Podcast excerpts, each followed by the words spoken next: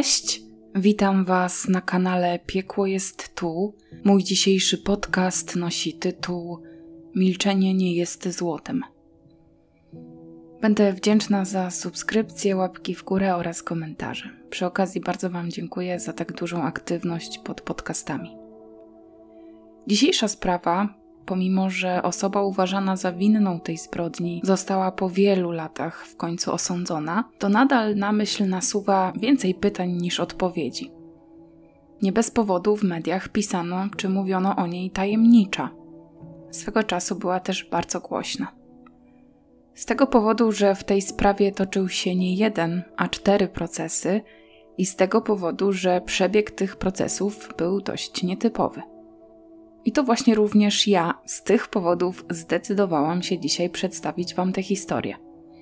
Z góry przepraszam za brak wielu faktów, które również i w Waszej głowie mogą stworzyć różne pytania, ale prawda jest taka, że wielu ważnych szczegółów do dzisiaj nie udało się w śledztwie ustalić.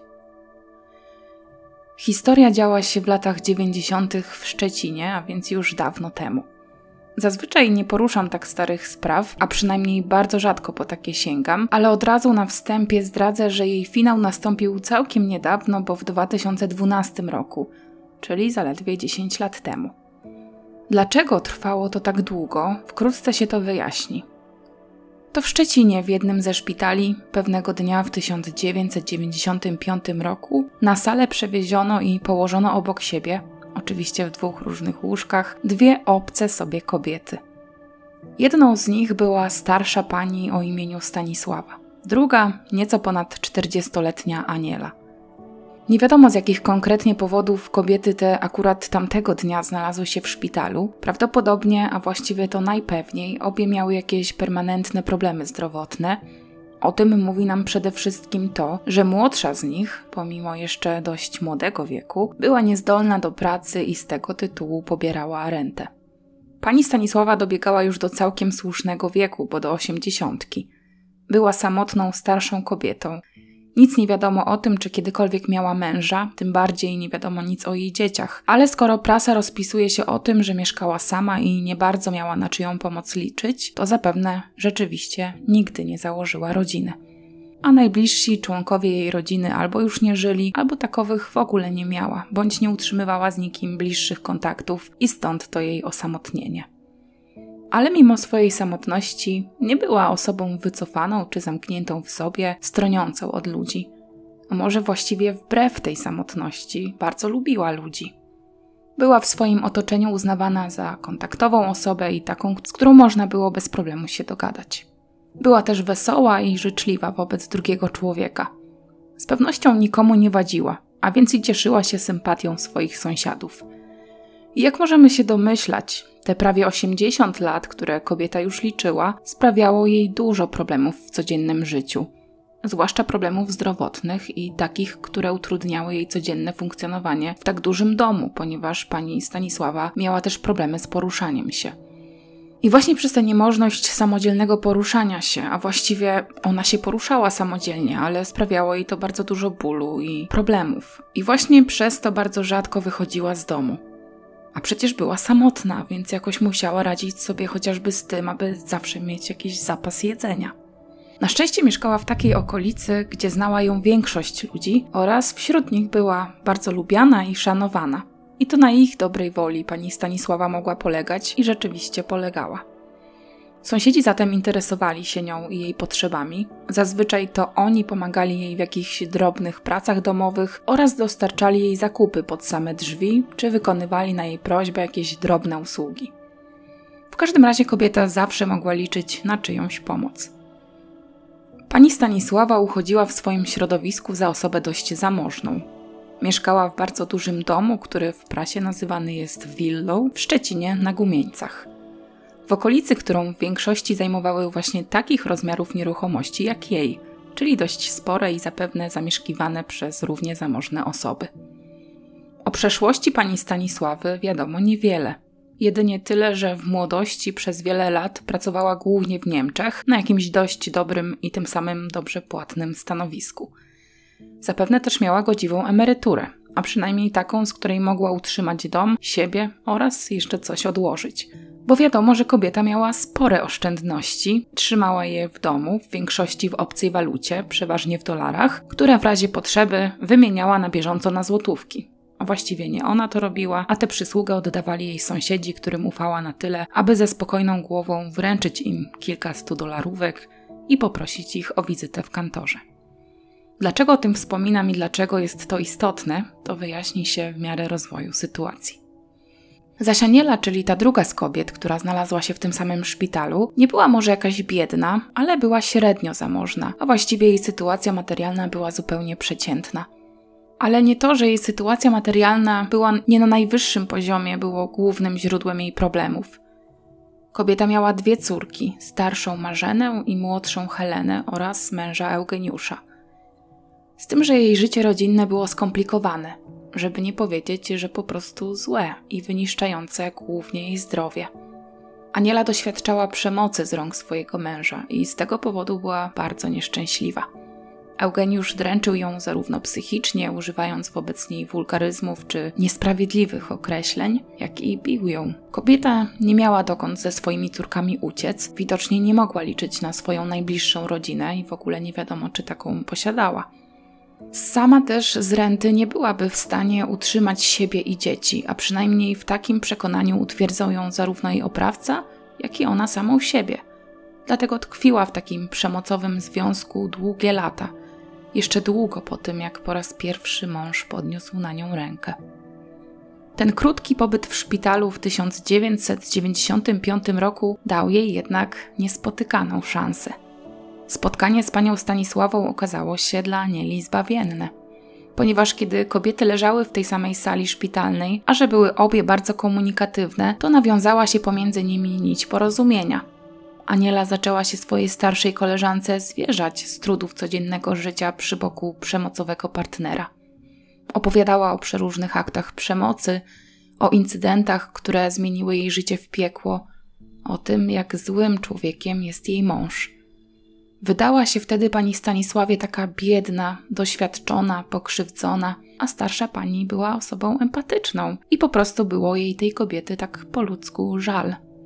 Zresztą nie żałowała tylko anieli, ale chyba przede wszystkim córek, które musiały dorastać w tak złej atmosferze przy boku ojca, który nie wykazywał szacunku ani wobec ich, ani wobec ich matki. Zatem tak przysłuchując się zwierzeniom anieli, pani Stanisława doszła do wniosku, że ta kobieta potrzebuje pilnej pomocy, że ktoś musi do niej wyciągnąć rękę, żeby coś w jej życiu zmieniło się na lepsze. A że do anieli do tej pory tej ręki nikt nie wyciągnął, to pani Stanisława postanowiła, że będzie pierwsza.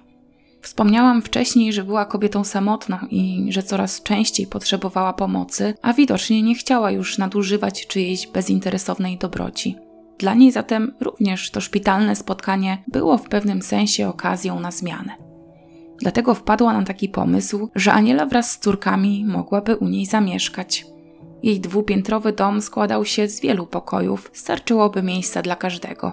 Dziewczynki również mogłyby mieć własny kąt i miejsce, gdzie mogłyby w spokoju skupiać się przede wszystkim na nauce, ale nie tylko. Zwłaszcza Marzena, która była już w takim wieku, że prywatność mogła mieć dla niej duże znaczenie a przynajmniej coraz większe. Największym plusem tej sytuacji był jednak zdecydowanie nieoceniony spokój i cisza, której przy boku Eugeniusza brakowało całej trójce.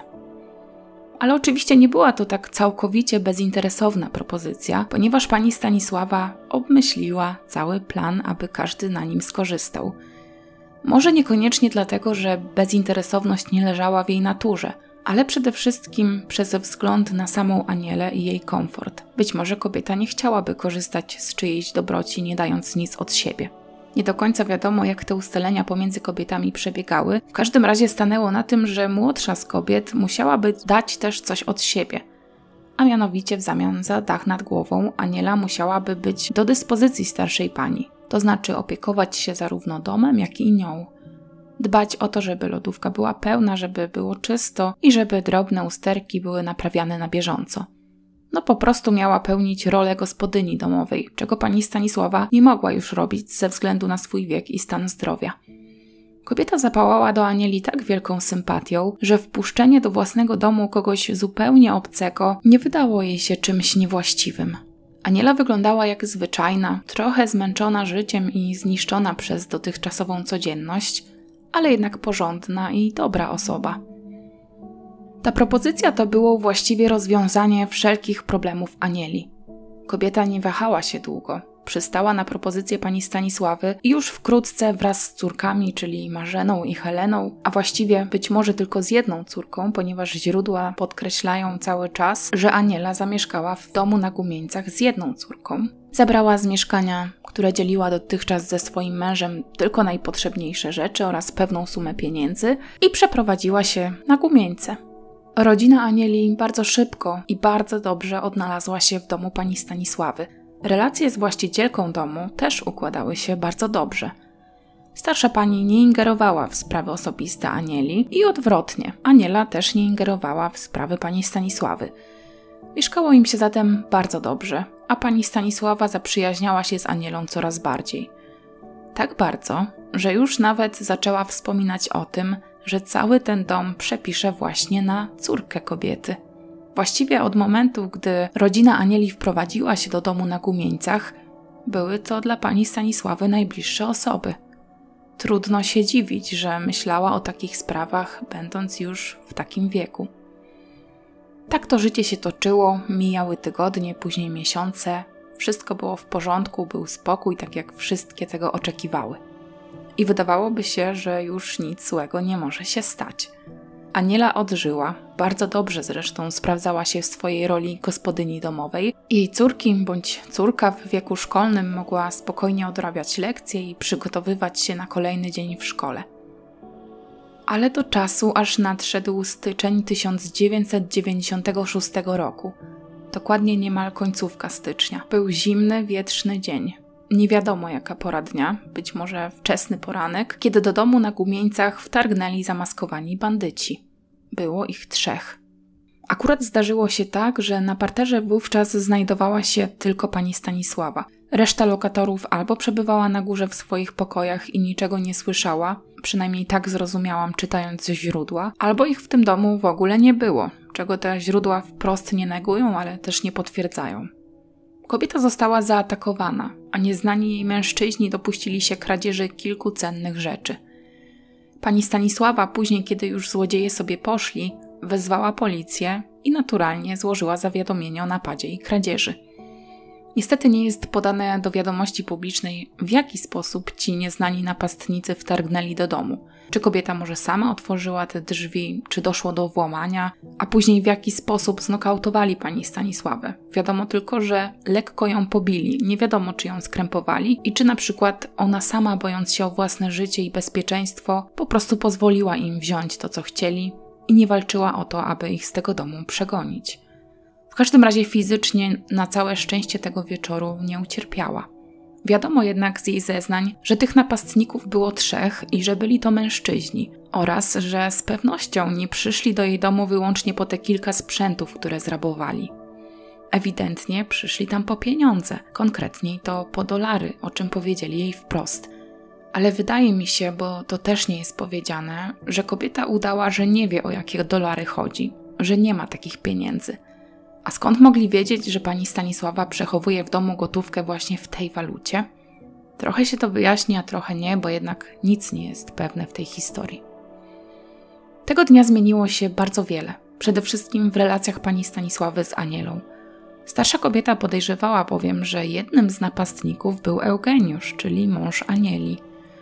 W jakimś stopniu dała też odczuć kobiecie, że ma do niej w związku z tym napadem i rabunkiem żal, być może chodziło o to, że wprowadzając się do niej, po prostu nieświadomie sprowadziła na nią niebezpieczeństwo i naraziła ją na jakieś straty, czy to materialne, czy nawet zdrowotne. Dodatkowo 24 stycznia wieczorem, czyli jeszcze w dzień tego napadu, już po zeznaniach na komisariacie, pani Stanisława zamierzała spotkać się ze swoim bliskim sąsiadem, z którym była w bardzo dobrych stosunkach, i zwierzyć mu się z pewnych rzeczy. Dokładnie tak mu powiedziała, że wyzna mu całą prawdę na temat tego napadu. Ale nie zdążyła tego zrobić i do dziś nie wiadomo, o jaką prawdę jej chodziło. 25 stycznia 1996 roku wczesnym rankiem Marzena, starsza córka Anieli, schodząc na dół, chcąc wyjść do szkoły, natknęła się na leżącą na środku pomieszczenia panią Stanisławę. Mówię, że na środku pomieszczenia, bo nie jestem pewna, czy było to w korytarzu, czy gdziekolwiek indziej, w każdym razie w jakimś miejscu, które od razu po zejściu ze schodów było widoczne. Kobieta była przykryta kołdrą, ale wokół niej było mnóstwo krwi i od razu można było założyć, że była już wtedy martwa.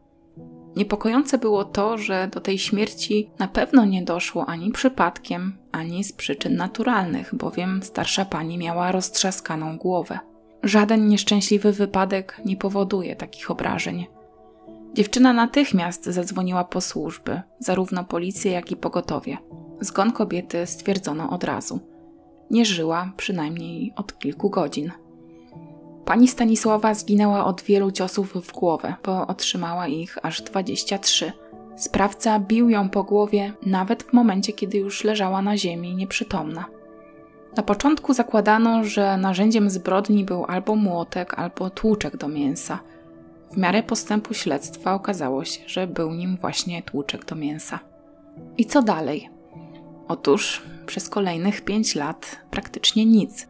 Śledztwo toczyło się bardzo powoli, żeby nie powiedzieć, że dość nieudolnie, skoro śledczym zajęło aż pięć lat, żeby postawić kogoś w stan oskarżenia. Wprawdzie pierwszą podejrzaną w sprawie stała się Aniela, ale nie zebrano wystarczająco dużo dowodów czy poszlak, żeby przez te pięć lat móc postawić ją przed sądem. Kobieta została przesłuchana przez policję już chwilę po odkryciu zbrodni i zabezpieczenia śladów na jej miejscu, ale jej zeznania były sprzeczne ze sobą, bo wciąż je zmieniała. W pierwszej wersji kobieta wyznała, że to jej mąż Eugeniusz zarówno zorganizował napad dzień przed zabójstwem pani Stanisławy, jak i później wrócił do jej domu kolejnego dnia albo w noc po tym dniu, kiedy ją napadnięto i ją zabił, bo wcześniej nie zdążył tego zrobić. Aniela miała nie wiedzieć ani o planowaniu napadu, ani o zabójstwie. Kobieta tylko przypadkiem zobaczyła napastników i rozpoznała w jednym z nich swojego męża – Podobnie zresztą jak pani Stanisława, która powiedziała nawet Anieli, że rozpoznała Eugeniusza po jego specyficznych ruchach. Mężczyzna wrócił do domu, w którym mieszkały kobiety i tym razem już zdecydował się zabić starszą z nich. Był wówczas ubrany w odzież swojej żony. A dlaczego to nie mam pojęcia. I był sam. Na tłuczek do mięsa, który był narzędziem zbrodni, naciągnął skarpetę. Jedyną rolą Anieli w tym zabójstwie, a właściwie nawet nie w samym zabójstwie, a w związanych z nim okolicznościach, było to, że już po wszystkim, kiedy Eugeniusz zabił panią Stanisławę, ta, nie mogąc patrzeć na ból wyryty na jej twarzy, przykryła ją kołdrą i zaczekała do rana, aż to jej córka odkryje ciało. Kolejnym razem Aniela zeznała, że tuż po kradzieży pani Stanisława zamierzała zgłosić policji tożsamość jednego z napastników. A że wiedziała, że był to Eugeniusz, to Aniela wiedziała, że będą z tego problemy również dla niej. Pani Stanisława żądała od swojej młodszej koleżanki, aby ta odzyskała albo też odkupiła radio, które rzekomo Eugeniusz wyniósł z jej domu podczas napadu. Poza tym starsza pani sugerowała Anieli, że ta współpracowała ze swoim mężem i że była wtajemniczona w plan obrabowania jej domu i że to właściwie ona zorganizowała cały ten napad. Nawet miała podejrzewać, że to właśnie Aniela otworzyła Eugeniuszowi drzwi i że w taki sposób napastnicy dostali się do środka. Nie bezpośrednio otworzyła te drzwi, ale zostawiła je po prostu niezakluczone, że bez problemu napastnicy mogli wejść do domu i zaskoczyć starszą kobietę. Wówczas Aniela, nie chcąc, aby pani Stanisława poszła z tymi przypuszczeniami na policję, poszła do kuchni po tłuczek do mięsa i biła ją nim po głowie aż do jej zgonu. Kolejna wersja wydarzeń podaje już zupełnie inny motyw, choć wciąż Aniela utrzymywała swoją winę. Tak jak wspomniałam wcześniej, kobieta wyprowadzając się z mieszkania, które dzieliła z mężem i córkami, zabrała ze sobą oprócz kilku rzeczy osobistych również sporą gotówkę. Były to pieniądze, na które obie kobiety się umówiły, to znaczy było to 20 tysięcy złotych i miała to być kwota, którą Aniela miała podarować pani Stanisławie w zamian za to, że kobieta przepisze dom na córkę Anieli. Ale dni mijały, pani Stanisława otrzymała pieniądze, ale z umowy się nie wywiązywała. A na domiar złego o te pieniądze, które Aniela miała wynieść z domu wbrew wiedzy i zapewne woli swojego męża, owy mąż zaczął się w końcu upominać, a zatem nachodził ją i niepokoił. A więc kobieta pokłóciła się ze starszą panią o to, że nie załatwiła jeszcze tej ważnej sprawy z domem i w przypływie gniewu i złości zaatakowała ją tłuczkiem do mięsa. Aniela wyjawiła również miejsce ukrycia narzędzia zbrodni, którego na miejscu policjanci wcześniej nie odnaleźli, i rzeczywiście były na nim odciski jej palców. Ale widocznie nie był to wystarczający dowód świadczący na jej niekorzyść, ponieważ kiedy kolejnym razem podczas przesłuchania Aniela cofnęła swoje zeznania, w których przyznawała się do winy, od tamtego momentu utrzymując już tylko swoją niewinność, śledczy musieli puścić ją wolno i pięć lat zajęło im gromadzenie materiału dowodowego. Ale nie tylko przeciwko Anieli, ale też przeciwko jej mężowi, bo to ta dwójka w 2002 roku stanęła przed sądem okręgowym w Szczecinie po raz pierwszy oskarżona o napad i zabójstwo pani Stanisławy, ponieważ prokurator założył, że działali wspólnie i w porozumieniu. Na niekorzyść Eugeniusza właściwie świadczyły tylko pierwsze zeznania jego żony, bowiem na narzędziu zbrodni nie odnaleziono ani pół odciska jego palca, a poza tym alibi, które podawał, będąc świeżo po zabójstwie przesłuchiwanym, zostało potwierdzone. Mężczyzna w noc śmierci pani Stanisławy przebywał poza Szczecinem. I udało się to ustalić dlatego, że został powołany inny biegły medycyny sądowej, który wówczas oszacował czas zgonu ofiary na inną godzinę niż zrobił to pierwszy lekarz, który badał zwłoki. Ten drugi powołany dopiero w procesie biegły orzekł taką godzinę zgonu, która wykluczała możliwość, że Eugeniusz był na miejscu zbrodni i brał w niej udział. Nie trudno więc się domyślić, że został uniewinniony. Zaś za winą Anieli przemawiały właśnie jej odciski palców na tłuczku do mięsa, to, że znała miejsce ukrycia narzędzia zbrodni oraz to, że jako jedyna, jeszcze zanim odnaleziono ten tłuczek, wspomniała podczas zeznań o tym, że była na niego założona skarpeta. Jest to dość nietypowy szczegół, który świadczył o tym, że kobieta musiała to narzędzie widzieć albo przed, albo w trakcie, albo po ataku, albo w każdym z tych momentów bowiem rzadko się zdarza, że zabójca naciąga na tłuczek skarpetę. Może zrobiła to po to, żeby nie odnaleziono na nim śladów krwi, ale po co, skoro i tak później zamierzała pozbyć się tego tłuczka z domu i zapewne nigdy by go nie odnaleziono, gdyby sama nie wskazała, gdzie on się znajduje. Po drugie, w lokalu, który już po śmierci pani Stanisławy Aniela zamieszkiwała, znaleziono sporą kwotę pieniędzy. I to w dolarach plik pieniędzy w samych setkach, czyli tak jak przechowywała swoje oszczędności ofiara. Z tym, że nie był to właściwie żaden dowód przeciwko Anieli, bo nie udało się udowodnić, że pieniądze te wcześniej należały do pani Stanisławy, choć było ich tak dużo, na pewno kilkadziesiąt, jak nie kilkaset tysięcy, że wydawało się to niemożliwe, żeby Aniela samodzielnie zgromadziła taką kwotę. No i dlaczego miałaby ją trzymać w dolarach? Zastanawiano się również nad rolą córki Anieli w tej zbrodni, ponieważ podczas zabójstwa pani Stanisławy Marzena była w domu. Siedziała wtedy w swoim pokoju, prawdopodobnie się uczyła. Dywagowano nad tym, czy dziewczyna aby na pewno nie była poinformowana o tym, że starsza pani tej nocy czy tam tego poranka ma zginąć bowiem prokurator nie miał żadnych wątpliwości, że Marzena nie mogła nie usłyszeć krzyków pani Stanisławy, upadającego na podłogę ciała kobiety i innych niepokojących dźwięków świadczących o tym, że w domu na parterze dzieje się coś złego. Podobno dom był zbudowany tak, że wszelkie dźwięki niosły się na wszystkie pomieszczenia, zwłaszcza tak donośne dźwięki. Być może dziewczyna słyszała, ale na przykład bała się zejść na dół, bo obawiała się, że i ją może spotkać podobny los. Ale dlaczego nie zdecydowała się o tym powiedzieć? W każdym razie Marzena, będąc przesłuchiwaną, utrzymywała, że niczego podejrzanego nie widziała ani nie słyszała, i głównie ta jej konsekwencja w powtarzaniu, że nic nie słyszała, budziła te wątpliwości i skłaniała do rozważań na temat jej roli w zabójstwie. Natomiast nie postawiono jej nigdy żadnych zarzutów. Jeśli chodzi o samą Anielę, kobieta odkąd ostatni raz złożyła jakiekolwiek wyjaśnienia, czyli jeszcze podczas trwania śledztwa, nie powiedziała już oficjalnie ani jednego słowa. Na sali sądowej, podczas gdy była już oskarżona o zabójstwo, nie wydała z siebie żadnego dźwięku. siedziała na ławie oskarżonych, wpatrując się w jeden punkt. Wyglądała tak, jakby nie rozumiała, gdzie jest i co się dzieje. Nie odpowiadała na żadne pytania ani swojego obrońcy, ani prokuratora, ani biegłych. Równie dobrze mogłoby jej tam nie być, bo totalnie nie było z nią kontaktu. Nie zareagowała nawet wtedy, gdy Sąd Okręgowy w Szczecinie wydał wyrok, uznając ją za winną zabójstwa, uniewinniając ją od zarzutu rabunku czy rozboju i skazując ją na 15 lat pozbawienia wolności. Mąż kobiety i drugi oskarżony, tak jak już powiedziałam, został uniewinniony. Obrońca Anieli odwołał się od tego wyroku i sprawa trafiła do sądu apelacyjnego, który przez wzgląd na błędy proceduralne uchylił wyrok i przekazał sprawę do ponownego rozpatrzenia.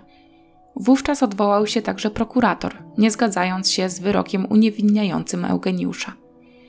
Aniela wraz z mężem zatem zasiedli na ławie oskarżonych po raz drugi. Tym razem kobieta weszła do sądu o kulach.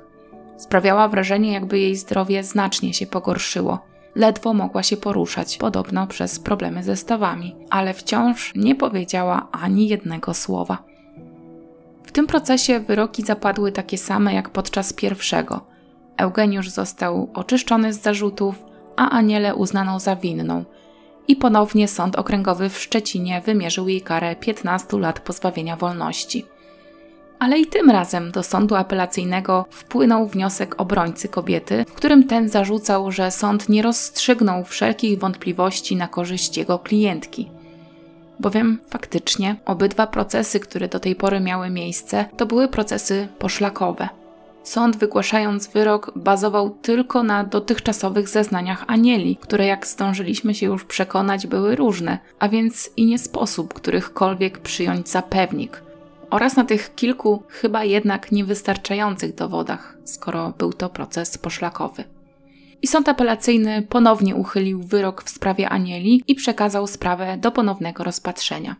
Wyrok uniewinniający Eugeniusza wówczas już się uprawomocnił.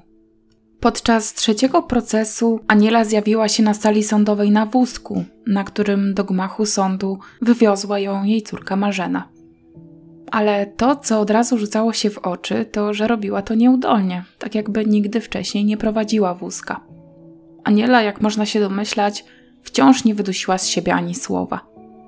A w procesie tym razem skupiono się na tym, aby ustalić, czy oskarżona nie symuluje choroby psychicznej i czy aby to permanentne milczenie, trwające już lata, nie jest obraną przez nią linią obrony. Próbowali to rozstrzygnąć biegli psycholodzy i psychiatrzy, a pomogli w tym ludzie, którzy na co dzień przebywali z kobietą. Bowiem okazuje się, że milczenie Anieli było wybiórcze.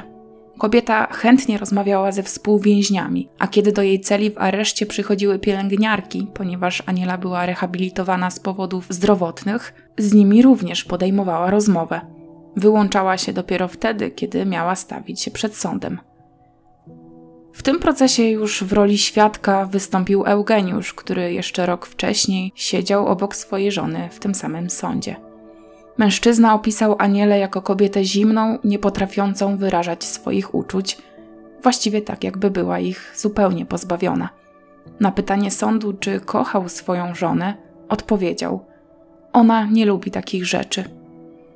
Eugeniusz nie miał wątpliwości, że to, że już wtedy właściwie chyba jego była żona, zabiła panią Stanisławę. Córka pary, Marzena, odmówiła składania zeznań. Biegli psychiatrzy i psycholodzy uznali, że wprawdzie Aniela w trakcie popełniania czynu była poczytalna, to jednak miała ograniczoną możliwość rozumienia i pokierowania swoim postępowaniem. Natomiast co do tego, czy symulowała chorobę psychiczną, nie było wątpliwości zwłaszcza po wysłuchaniu zeznań świadków. Kolejny więc raz Sąd Okręgowy w Szczecinie uznał ją winną zarzucanego jej czynu i wymierzył jej karę 15 lat pozbawienia wolności. Ale ponownie obrońca Anieli nie zgodził się z tym wyrokiem i odwołał się do sądu apelacyjnego. A ten w 2010 roku kolejny, trzeci już raz uchylił wyrok, ponieważ sędzia wygłaszający wyrok niektóre fragmenty uzasadnienia skopiował z poprzedniego uzasadnienia. Z powodu tego błędu proces musiał odbyć się po raz czwarty. Tym razem właściwie przebieg procesu był identyczny jak każdy. Sąd uznał winę Anieli, ponieważ miała ona motyw, żeby chcieć zabić starszą kobietę i chodziło tutaj naturalnie o pieniądze. A właściwie o ten spór w związku z przepisaniem domu na córkę Anieli. Podobno pani Stanisława w testamencie ujęła to, że po jej śmierci nieruchomość ma zostać w całości własnością córki Anieli, ale tego testamentu próżno szukać w aktach sprawy. Tak więc nie wiadomo, czy jest to prawdziwa informacja. W każdym razie sąd zdecydował, że Aniela musi spędzić w więzieniu 15 lat, ponieważ pozbawiła życia osobę, która wyciągnęła do niej pomocną dłoń, tym samym ratując ją od jej oprawcy. Sprawa została na wniosek obrońcy Anieli skierowana ponownie do sądu apelacyjnego, a ten, rozstrzygając już po raz czwarty, tym razem zgodził się w większości z sądem okręgowym, z tym, że wziął pod uwagę fakt, że pomimo poczytalności kobiety miała ona ograniczoną zdolność do rozumienia swojego postępowania – ale to nie znaczy, że Aniela była chora psychicznie, a wręcz przeciwnie. Nie cierpiała na żadną chorobę psychiczną, a milczenie, które tak uparcie uskuteczniała, to zwyczajne symulowanie. Natomiast sąd apelacyjny zdecydował się obniżyć wyrok do 8 lat pozbawienia wolności. Tym samym w lipcu 2012 roku, a więc po ponad 16 latach od śmierci pani Stanisławy, w końcu zapadł prawomocny wyrok. Ale żeby nie było tak prosto, Obrońca Anieli, przekonany o tym, że sąd okręgowy we wszystkich czterech procesach nie rozstrzygnął wątpliwości na korzyść oskarżonej, wystąpił z wnioskiem do Sądu Najwyższego o kasację tego wyroku. I szczerze mówiąc, wielu myślało, że ta sprawa będzie się jeszcze długo ciągnęła, ponieważ były ogromne szanse na to, że Sąd Najwyższy przychyli się do wniosku o kasację. Jednak ku zdziwieniu co niektórych stało się na szczęście odwrotnie. Jednak kobieta nie spędziła w więzieniu nawet dwóch lat, jak otrzymała zgodę na przerwę w odbywaniu kary ze względu na swój stan zdrowia. Lekarz stwierdził, że schorzenia, które kobieta nabyła, nie mogą być leczone w warunkach więziennych. Aniela musi mieć dostęp do wszelkich specjalistów i sprzętów medycznych, których w więzieniu nie ma. Tak więc Aniela wróciła do mieszkania, które wynajmowała z córkami, i jak się okazało, wrócił jej również głos.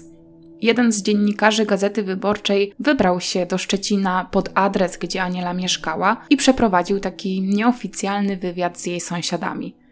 I z tego wynikało, że kobieta ani nie porusza się na wózku, a wręcz całkiem żwawo chodzi o własnych siłach, ani nie odebrało jej mowy, bowiem bardzo chętnie wdaje się w dyskusję z różnymi ludźmi i wydaje się, że rozumie, co się wokół niej dzieje.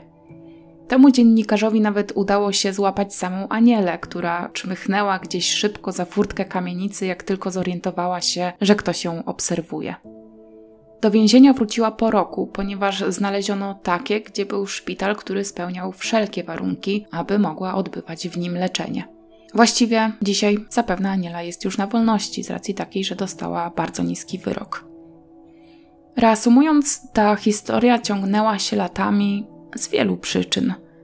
Najpierw przez opieszałość śledczych, która sprawiła, że doprowadzenie oskarżonej przed sąd zajęło ponad 5 lat, później przez błędy popełniane przez sąd, np. błędy proceduralne czy błędne uzasadnienie wyroku, a w końcu i przez zawziętość i upór samej oskarżonej, która przez te wszystkie lata konsekwentnie milczała przed sądem, udając, że nie wie, co wokół niej się dzieje. Podkreślam udając, bo w procesie zeznawali świadkowie, którzy zaobserwowali te dwie twarze anieli. Jedną tą w sądzie, kiedy siedziała bez ruchu na ławie oskarżonych, nie odzywając się ani słowem, i drugą poza sądem, gdzie nie potrzebowała ani kul, ani wózka, żeby móc się poruszać, i nagle wracały jej siły oraz mowa. W ogóle media okrzyknęły ją milczącą anielą. Całe szczęście, że po 16 latach jakaś sprawiedliwość jednak się wydarzyła. Ale nie wiadomo, czy ustalenia sądu są trafne. Za mało dowodów, za dużo niedopowiedzeń. No i przede wszystkim nigdy nie ustalono, kim byli ci trzej mężczyźni, którzy okradli dom dzień przed zabójstwem. Czy rzeczywiście nie było wśród nich Eugeniusza? Czy działali na zlecenie Anieli po to, aby ukraść dolary, które kobieta składała w domu przez całe swoje życie, a kiedy nie zdołali ich znaleźć, Aniela przejęła inicjatywę i zabiła po to, aby przywłaszczyć sobie pieniądze? Tego możemy się już tylko domyślać. To już jest wszystko, co dzisiaj miałam Wam do powiedzenia. Dajcie koniecznie znać w komentarzach, co wy o niej myślicie. Jak zawsze czekam, żeby sobie z wami trochę porozmawiać. Tymczasem przytulam każdego, kto dzisiaj tego potrzebuje i mam nadzieję, że słyszymy się niebawem.